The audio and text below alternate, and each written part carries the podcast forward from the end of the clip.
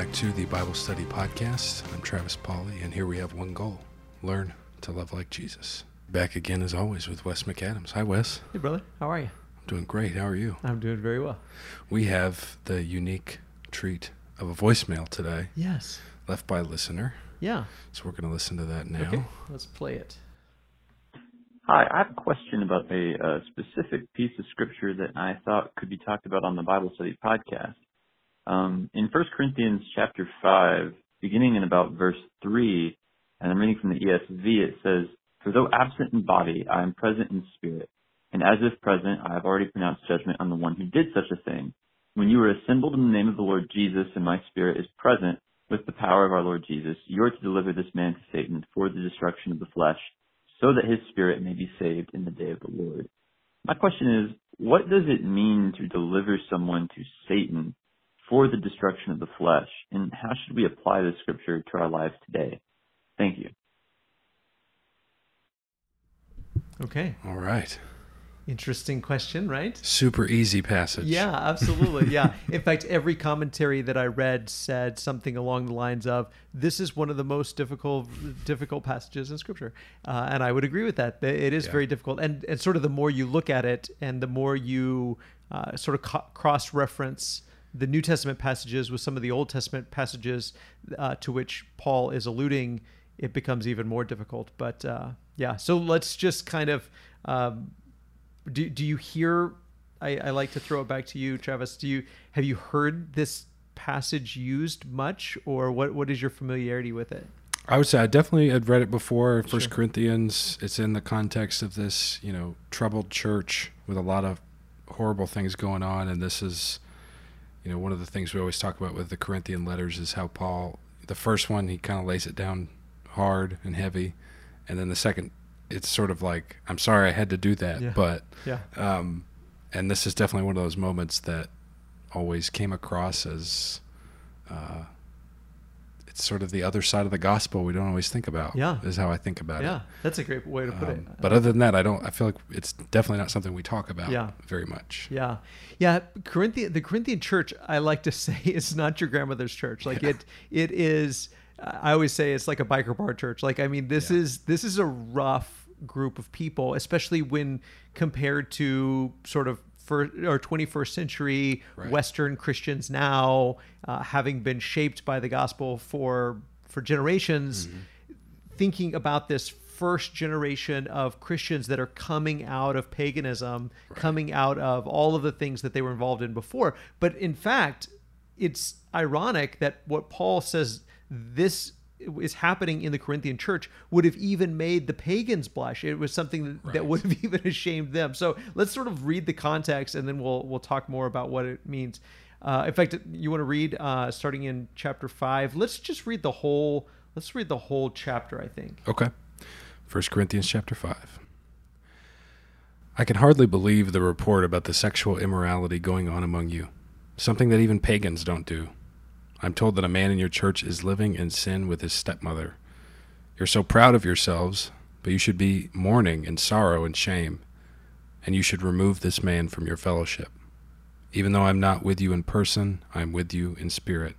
And as though I were there, I have already passed judgment on this man in the name of the Lord Jesus.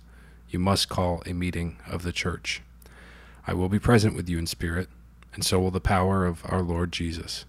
Then you must throw this man out and hand him over to Satan, so that his sinful nature will be destroyed, and he himself will be saved on the day the Lord returns." Okay, whoa, whoa, whoa! Let's stop. Yeah. Let's let's stop the train uh, because you're reading from New Living Translation. Yes. Okay. I can switch it up if I need to. But no, no, no, no, no, no. Yeah. I I think it's good. I I yeah. always enjoy reading from various translations, and and this is.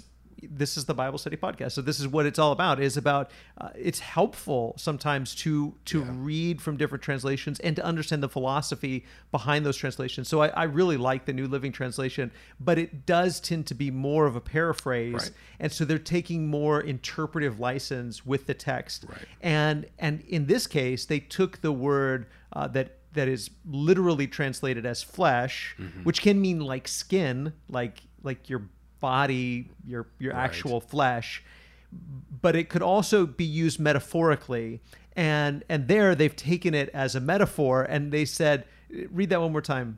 in verse five? Right.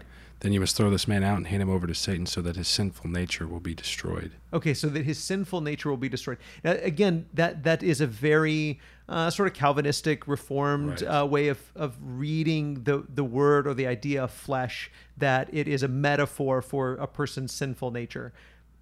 It could be. That could be. Sure. Uh, we won't discount that, but... That's probably a more comfortable way to look at this passage. Right. That's that's true. That's absolutely true. And we'll come back and, and I'll I'll say why I don't think that's what he means there, but right. um, but I think it's really important to recognize the word that, that lies behind it, that it's flesh. So flesh can mean a lot of different things. Again, it can mean skin, like the meat on the meat on your bones, very literally. It can mean something along the lines of... the the nature that we have that has a propensity towards sin. Right. It can mean something like that. I like to use the the idea of weakness, mm-hmm. that it is about our weakness both mortally and morally, that that we we are mortally weak in that we die. We are flesh and bones. We we're flesh and blood. We uh, we get sick. We get diseases, we die. So there's the mortality of it, but there's also the morality of it, which is what the sinful nature speaks to, that we are morally weak and we make mistakes and we we have a propensity towards sin. Uh, so I think that that it's important for us to recognize that there is a metaphorical interpretation that is accurate uh, concerning the word flesh, that it is about our our weakness or our lack of strength.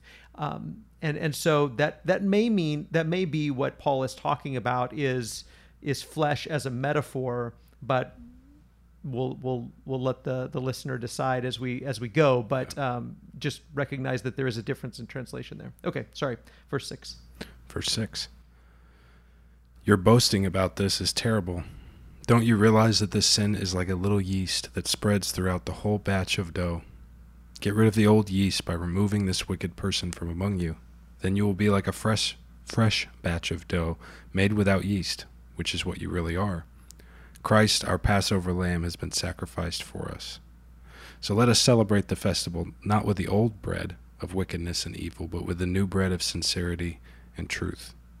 When I wrote to you before, I told you not to associate with people who indulge in sexual sin. But I wasn't talking about unbelievers who indulge in sexual sin or are greedy or cheat people or worship idols. You would have to leave the, this world to avoid people like that. I meant that you are not to associate with anyone who claims to be a believer, yet indulges in sexual sin or is greedy or worships idols or is abusive or is a drunkard or cheats people. Don't even eat with such people. It isn't my responsibility to judge outsiders, but it certainly is your responsibility to judge those inside the church who are sinning. God will judge those on the outside, but as the scriptures say, you must remove the evil person from among you. Okay. So I want to walk through this whole passage. First, remind everybody what the context is, what's going on, why is Paul saying what he's saying? Mm-hmm. Number two, uh, to talk about what does he tell them to do? Like, what are they supposed to do? What's the application of this for them? Uh, then number three, what does that mean to deliver the person over to Satan? And then four, what does it mean the destruction of the flesh uh, or the destruction of the sinful nature, as your translation put it? Uh, so first of all, the context is that this person, I think your translation said in the first couple of verses that he's living with his stepmother, right? Living in sin with his stepmother. Living yeah. in sin with his stepmother. So that could be, that could be that they're living together, but one way or the other, he's engaging in sexual immorality with his father's wife. Right. Probably not his mom, probably his stepmother. Um, now, whether that's because his he's his father is a is a widower or, or his father died and and now his his stepmother's left and now he's shacked up with her or whatever it is. We we really don't know the, right. the details of it, but we know that this is incestuous. It is incestuous for him to be having a sexual relationship with his father's wife. And so Paul says even the pagans would not tolerate this. So not only is this not in accordance with biblical, according to the scriptures, uh, sexual ethics, the sexual ethics laid out in, in the book of Leviticus or in the, in the old law, and that the Christians are continuing to practice and to observe. Not only is are you not meeting that standard? You're not even meeting a worldly standard, and so you ought to be ashamed of yourselves. Not only should this person himself be ashamed, but the whole church should be ashamed. Right. Now, ironically, they're not ashamed. Not only is, is he apparently not ashamed, but they're not ashamed as a church family. They he even uses the word boast, like you're boasting about it, like you're proud of it. Like maybe some people think that they're proud that they're so tolerant, that they're they're proud that that they're so accepting, they're they're proud that they're so loving, or whatever the case may be. And Paul is appalled about the the way that they are responding to this. So there's the context. That's what's going on, is sexual immorality. And Paul broadens this out and and applies what he's about to say to all matters of sexual immorality. This isn't just incest. There's, it's all matters of sexual immorality, right. But then even broader than that, and things like greed, covetousness, and he applies it to all matters of perpetual sin, that a person is persisting in sinfulness, that this applies to all of those things. He says, uh, this is in verse um, eleven, um, if somebody bears the name of brother and he's guilty of sexual sexual immorality or greed, or is an idolater or a reviler or a drunkard or a swindler, don't even eat with such a one. So this has application to a lot of different sins. But what he tells him to do, what he tells the church to do concerning this man, is sort of repeated with v- different phrases throughout the the the context, or throughout this chapter. Uh, in verse two, it puts it this way. It says, remove the man from among you. So a mo- uh, remove. So there, there's a very plain uh, stating of what they're supposed to do. Remove the man from among them. Uh, verse seven, it's sort of a metaphor using uh, yeast or leaven. Mm-hmm. They're supposed to cleanse out the old leaven for the sake of the whole lump. Uh, verse eleven, don't even associate with people like this. Verse thirteen, purge the evil person from among you. Now, this is actually where it gets really interesting, because that phrase he's quoting from the Old Testament, and this is found in Deuteronomy thirteen five, Deuteronomy seventeen seven, uh, verse twelve, uh, Deuteronomy twenty-one twenty-one, Deuteronomy twenty-two twenty-one, Deuteronomy twenty-two twenty-two and twenty-four, and then in Judges twenty and verse thirteen. I'll put all those in the show notes. And every time this phrase is used in those passages, it doesn't just mean kick them out of the community. It means execute them. I'm just going to leave that there for a second. Yeah. And and so Paul is quoting from and reminding them of the law, that the people of Israel, the family of God, when someone persisted in a, a sinful behavior, there were times when they were supposed to execute them for the sake of the entire the entire family, the entire congregation. They were supposed to put this person to death. And the phrase that was used was, purge the evil person from among you. And so he uses that phrase in telling them just how serious this is. Now, I don't I don't think that that's what Paul is telling them to do. I right. don't think he's telling them to execute this person literally. But I do think that's exactly how we should understand it, that this is essentially an execution, that they are supposed to so put him out of their congregation, put him out of their fellowship, that essentially they are assigning him to death. Just like in Israel, or in as the people of Israel came out of, of Egyptian captivity and they moved towards the Promised Land, and as they moved into the Promised Land and, and took up residence there, when people acted in ways that were not conducive to this sort of godly communal living, that person was not just put out of the, the community, but was, or was supposed to be, put to death. Um, And and that's essentially what what happens to someone who is put outside the church. We'll we'll get more into that in just a second, but let me just just stop there and say, what do you think so far? Well, I think, yeah, that particular phrase that we went over briefly about, hand him over to Satan, mm-hmm. so that either his sinful nature or his, and to give the N L T credit, that it does have a note that says, you know, the Greek reads, for the destruction of the flesh, or so that his body will be destroyed. Mm-hmm. Um, so that idea. Um, that's definitely the, the, the problem phrase. That's like, okay, what does that mean? Hand him over to Satan so that his body will be destroyed, but that he himself or his spirit will be saved on the day the Lord returns. Yeah.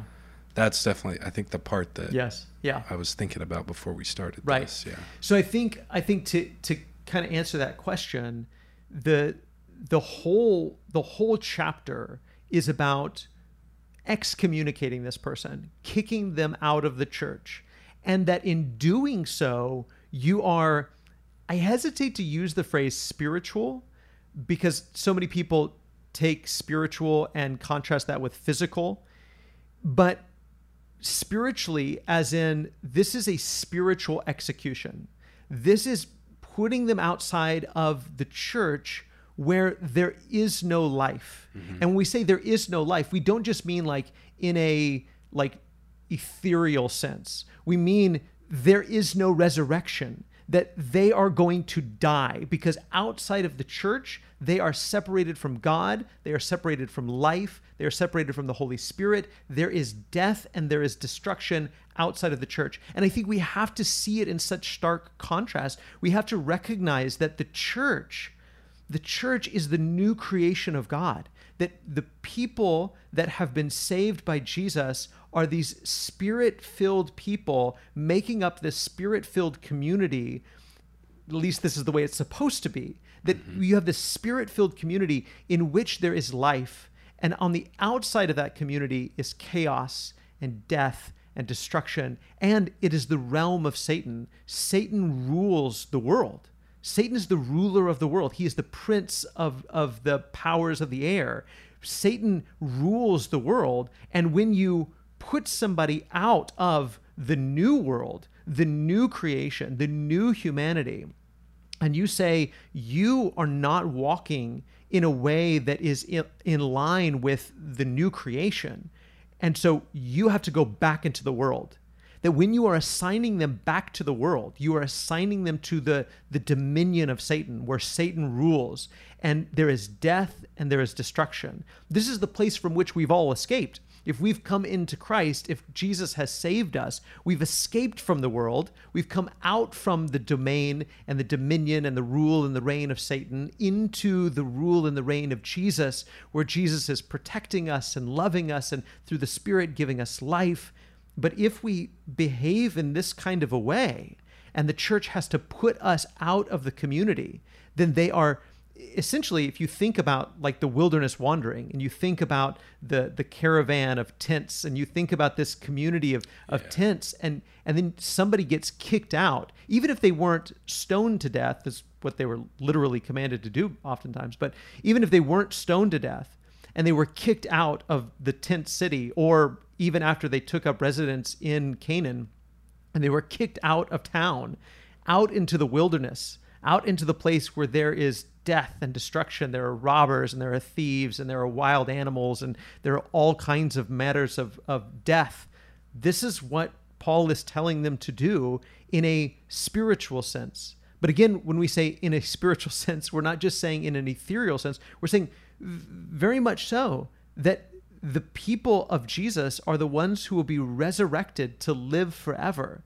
And to be kicked out of that community is to be sent back into the place where there is death and destruction and darkness. And that's what he's telling them to do. He's saying, yeah. send them, send him back to the place from which he came. Mm-hmm. Send him back to the, the rule and the reign of Satan, because he's not living as one who is under the rule and the reign of King Jesus. Yeah, and, and on the... Two two thoughts I had. One, I've been aware of modern churches that have that have done this, mm-hmm. that, you know, someone's found to be living in a way that requires them to be barred from fellowship, and, yeah. and they take that quite seriously. And I think, I remember one of the first times I heard about that happening, I thought, well, that's like, this was a person who's clearly struggling mm. and floundering in their faith. Mm-hmm.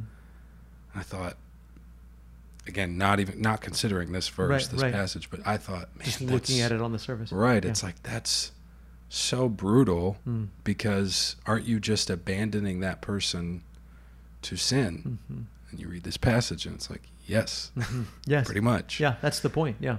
And but then I also look at it. I, I had this thought as I was reading the passage uh, before we came on, and that was on like a personal level. I know I've reflected on times in my life when I was hanging around people I shouldn't have been, that weren't good for me, mm-hmm. and I certainly wasn't being any good for them. Mm-hmm. Um, and I thought about, I've, I've thought in, in years since then, why, like, why did I do that? Why did, why was I content? Like I knew mm-hmm. on some level, I knew, mm-hmm. I knew that I wasn't, I had no business being around these people, mm-hmm.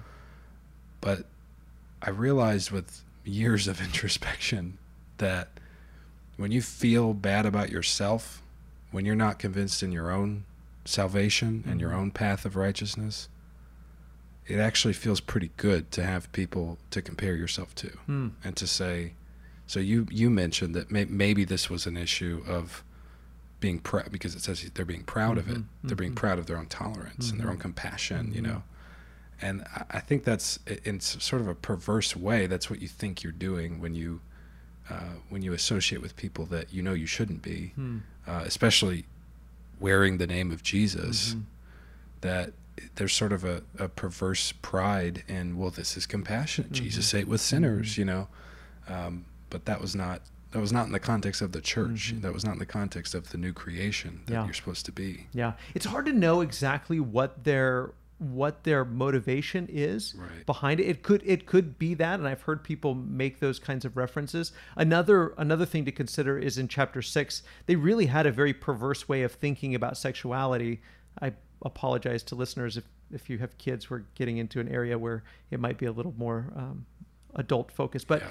um, but in, in, in chapter six, he talks about sexual immorality, and some of their excuses seem to be things like, well, food is for the stomach. Stomach is for food. You know, if, if I have this appetite, then why shouldn't I satisfy it? Who cares? Sounds familiar. Right, exactly. And so they had this nihilistic view of the body that said, the body's going to be destroyed anyway. What difference does it make? Mm-hmm. And Paul says, no, the body isn't for destruction. The body is for the Lord, and the Lord is for the body. The Lord is for the body. He wants to redeem your body and to use it for good. And, and your body is a temple of the Holy Spirit. And so he... he has to change their view about the body, because their view on the body is leading to very real world type of implications. So it's hard to know exactly why, why were they putting up with this?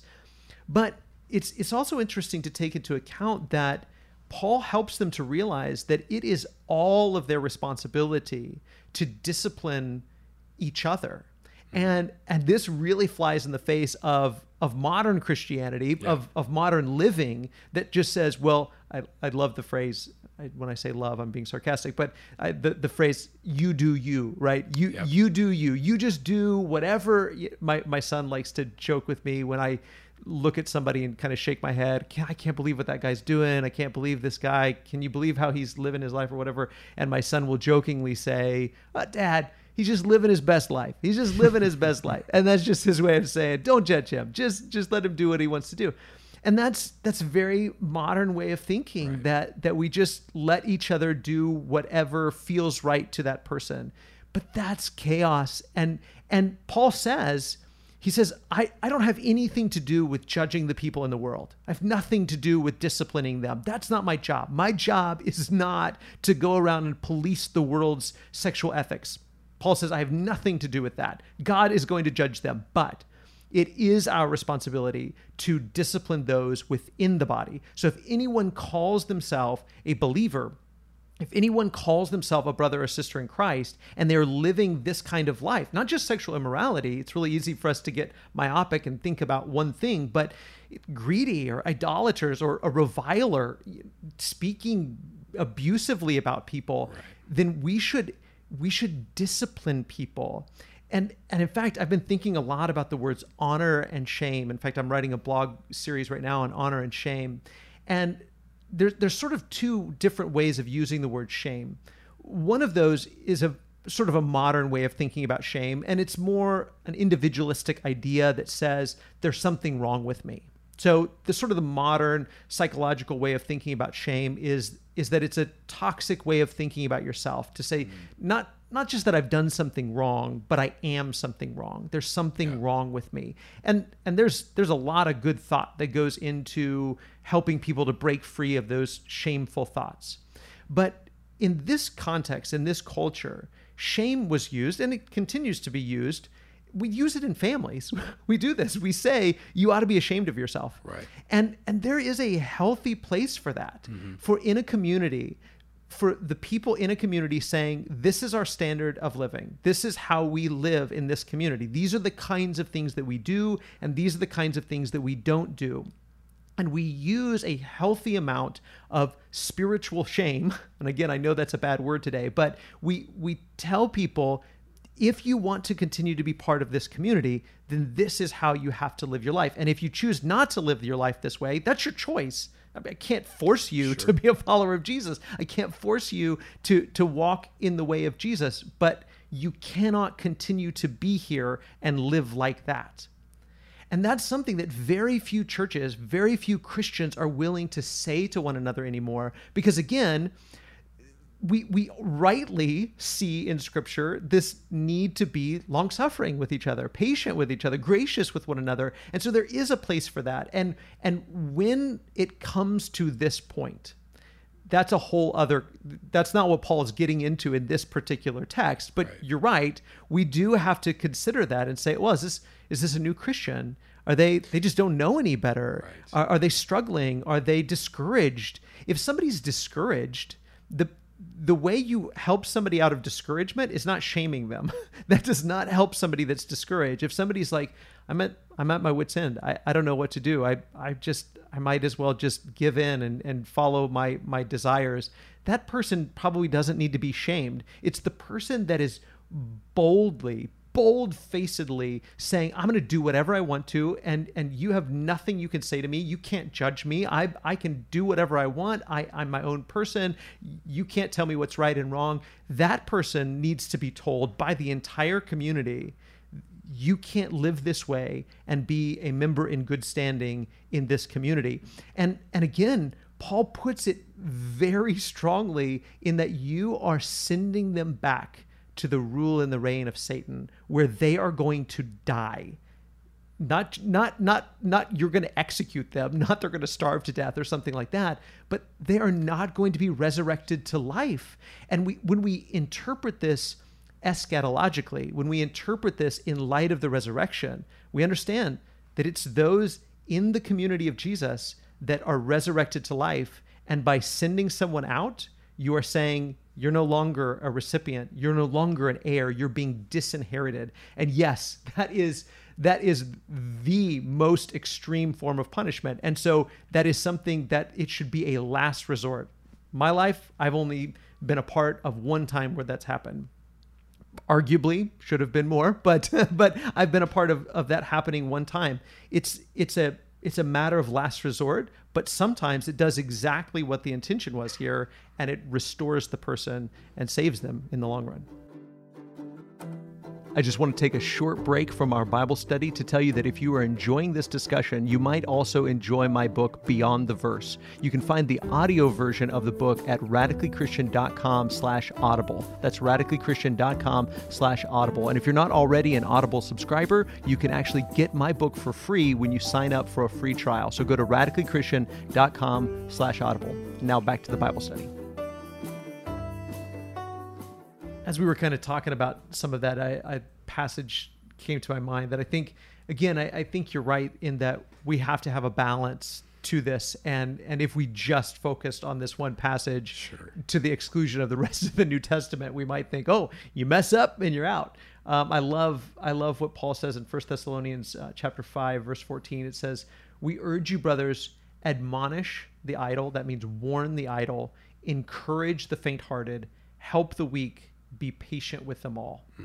I really like that. Encourage the faint-hearted, uh, or rather, admonish the idle, encourage the faint-hearted, help the weak, and be patient with them all. I think that that's a recognition that different people are in different places right. in their spiritual walk, and and different people might even be sinning for different reasons. Mm-hmm. Some people might be sinning because they don't know any better. They're they're ignorant. They just need to be taught. Uh, other people might be sinning because they are they're rebellious and they need to be admonished, or they need to even be disciplined. Um, but if we just assume that everybody is rebellious, we will over-discipline. But if we just assume that everybody just needs a little more time, or everybody just needs a little bit more understanding, or everybody just, then we'll make the mistake of never disciplining people. And, and I think we have to focus here on what Paul says about the purpose of it, because he says, deliver this man over to Satan for the destruction of the flesh, so that his spirit may be saved in the day of the Lord. This is where we need to kind of talk about as we yeah. sort of wrap this up, this destruction of the flesh idea. And and really there's there's two things there. There's the destruction of the flesh for the salvation of the spirit, that his spirit may be saved in the day of the Lord. So there's flesh and there's spirit. So again, the the New Living Translation says flesh, well, that's sinful nature, and right. you need to discipline him so that his nature, so that his his sinful inclinations, his passions become disciplined. That that's definitely possible. But again, looking at what he's saying in the context of the whole Bible, like the passages from Deuteronomy about purge the evil one from among you, that that you are assigning this person, you are surrendering this person to Satan. And I think recognizing that Satan has dominion over the world and disease and death and destruction, that this is turning this man over to Satan for whatever Satan wants to do to him. And why? Not not because we have control over Satan, not because we say, okay, Satan, here's the checklist, here's what we need you to do to this guy, you know, torture him in this way. That's not what he's saying. He's saying that if you walk in this kind of rebellious manner, then you are going to be turned over. Rather, the the protection of Jesus is going to be removed from you. Right. It's like if my boys sometimes say, I, I've I've really har- harped on my boys today, I guess, but uh, they're they're not as serious as you might think that they are, but they're like all kids. And th- there's times where they say, I'm going to run away. I'm going to run away. I don't want you to be my dad anymore. I don't want to live here anymore. I'm I'm I'm out of here. My oldest is thirteen, so he's not serious. But sometimes I'll call his bluff on that, right? When he says, right. I don't want to live here anymore. I'm I'm done. It's like, okay, we'll see how that works for you. Right. Like, go live out there and see what happens. Now, he's thirteen. I'm not actually going to let him do that. I'm I'm bluffing in calling his bluff because I'm not going to let him live out on his own. But if he was nineteen or if he was twenty and he said, I don't want to live here anymore, I'm done, I, I don't want to live under your rules anymore, then the only option I have is to remove my protection from him. And when I remove my protection from him, then he is surrendered to the elements. If right. you are kicked out from underneath your roof, literally, then you are surrendered to the storms. You are surrendered to whatever may come.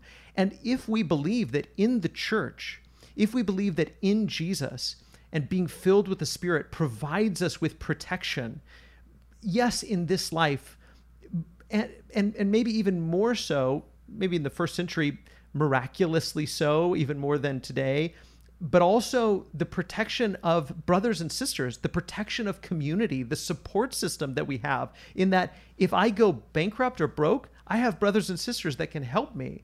But especially eschatologically, Jesus is going to raise me to life. I cannot die. I cannot die. My flesh will be redeemed. My body will be redeemed. I will be resurrected. But if I'm kicked out of the love and the protection of Jesus, if I'm kicked out of the household of God, then my flesh, my body is surrendered to Satan for its destruction. That is what is going to eventually happen to it. Now, hopefully, and I think this is the point here, is that hopefully being surrendered to Satan and the destruction of his flesh will bring about his salvation before the flesh is completely destroyed, before he right. dies. Hopefully he's going to repent. I think that's Paul's whole point, is that we're going to surrender him for the destruction of his flesh so that his flesh isn't destroyed, so that his spirit is saved, so that he he comes back to the Lord, and so that, that he experiences the love and protection and life that is in Jesus. Well, so much of what you're saying keeps calling to mind the biblical theme of sacrifice, that, you know, whether it's with Jesus or whether it's with the scapegoat, whether it's with the bulls and goats that they sacrificed, you know, for, for thousands of years, mm. the children of Israel, the the metaphor, the symbolic representation, the uh, the necessary act of death leading back to life. Mm. And uh, when you're talking about releasing someone into the elements, into mm. the dominion of Satan and away from the protection and the light of the church and the communion of the Spirit in the church, that you are offering them up to their destruction. Um, and, you know, I think about Christ on the cross and how, I mean, literally the world goes dark mm-hmm. when he's forsaken, when he's, right. when he's sacrificed on the cross, but that was to lead to life. That was, and, and I think, you know, that metaphor, that idea of sacrifice and rebirth and resurrection, uh, it carries, and so it carries literally, mm. it carries psychologically, it, it, it, it holds up that if, I mean, sometimes to appreciate what you have, you have to let it go. Yeah, you have to, you have to lose it. Yeah. You have to completely lose it. And, mm-hmm. and I think that, I think that the question that keeps coming to my mind is, how do you, how do you propose that we do this in a modern context? Like you mm-hmm. talked about, mm-hmm. only had to be a part of one, mm-hmm. um, but that arguably it should be a lot more. Mm-hmm. How do you think we go about doing that in the modern context, where the, the modern Christianity is much more focused on sort of compassion and in the form of simply tolerance, mm. and not compassion in the form of, I want you to be, I want you to be restored, mm-hmm. but in order for that to happen, you have to be rejected. Yeah. See, I think, I think we're so far from this because we, in order for disfellowship to be effective, fellowship has to be effective. Yeah.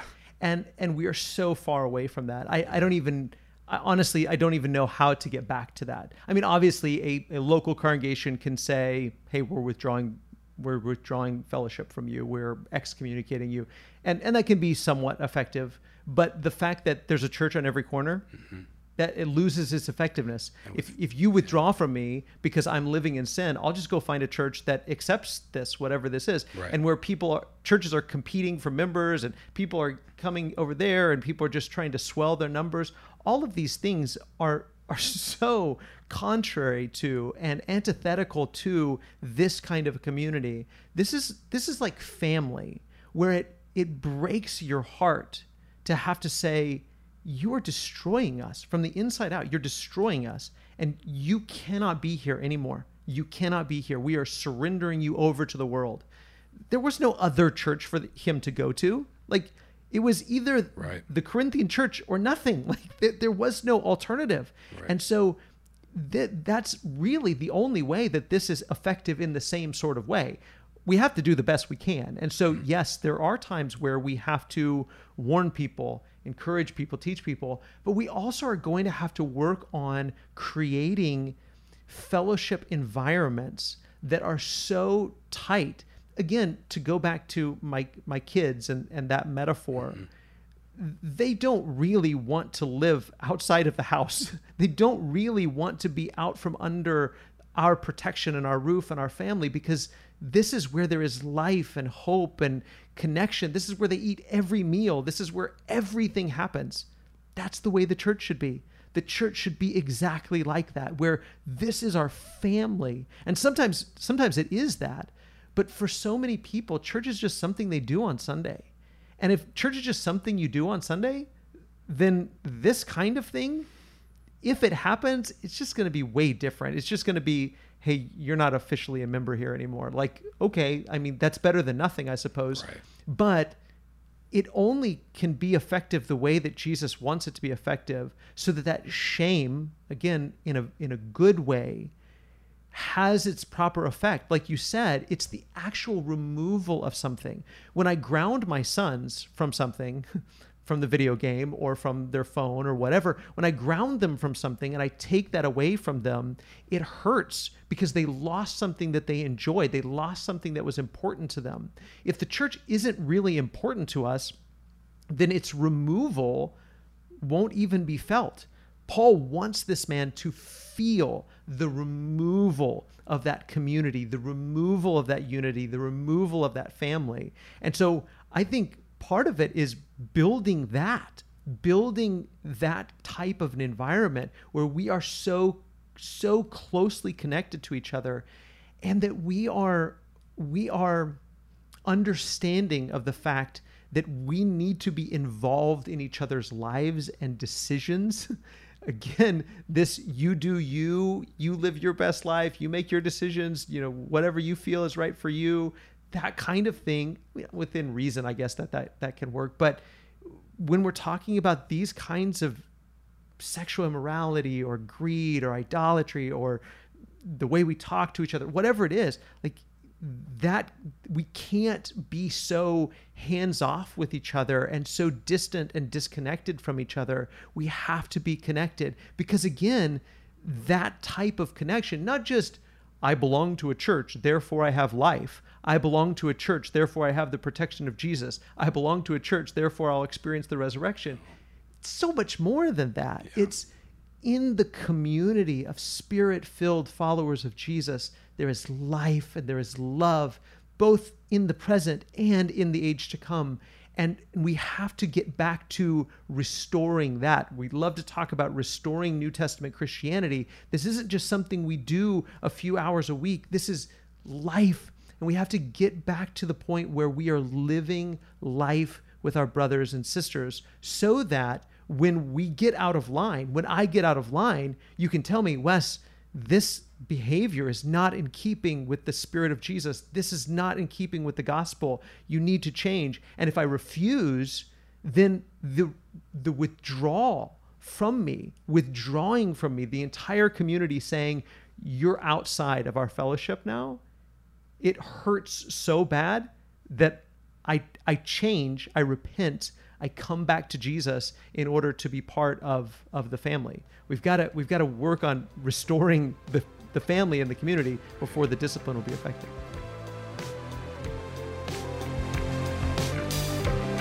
Thank you so much for being part of the Radically Christian Bible Study Podcast today. We hope that you've enjoyed this episode. I want to give a special thanks to Travis Pauley and to our McDermott Road Church family for making this podcast possible. As always, we love you, God loves you, and we hope that you have a wonderful day.